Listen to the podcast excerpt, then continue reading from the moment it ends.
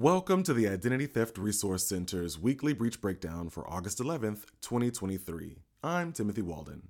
Thanks to SentiLink for their support of this podcast. Each week on this podcast, we look at the most recent events and trends related to data security and privacy. Today, we'll discuss a particular scam that's rising in popularity job scams. In today's world, finding a job online can be a great way to expand your horizons and explore new opportunities.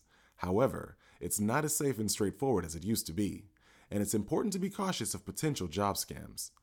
Identity criminals are using a variety of tactics to target job seekers, including creating fake job listings on popular job posting platforms like Indeed and Craigslist, and even using social media sites like LinkedIn to lure in potential victims. And this practice is only growing more and more popular for identity criminals. According to the FBI's Internet Crime Complaint Center, or IC3, over 14,000 people reported being victims of employment scams in 2022, with losses totaling more than $52 million. The ITRC has seen a rise in online job scams, asking job seekers for their ID.me login and other sensitive personal information. In fact, from May 2023 to June 2023, the ITRC saw a 256% increase in job scams reported to the center. To protect yourself from these online job scams, it's important to be vigilant and do your research before applying for any job online.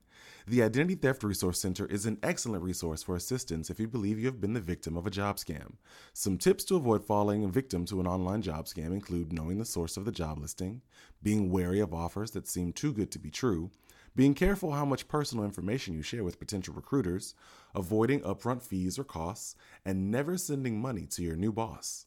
Following these simple steps can reduce your chances of falling victim to an online job scam and protect your personal information and financial security.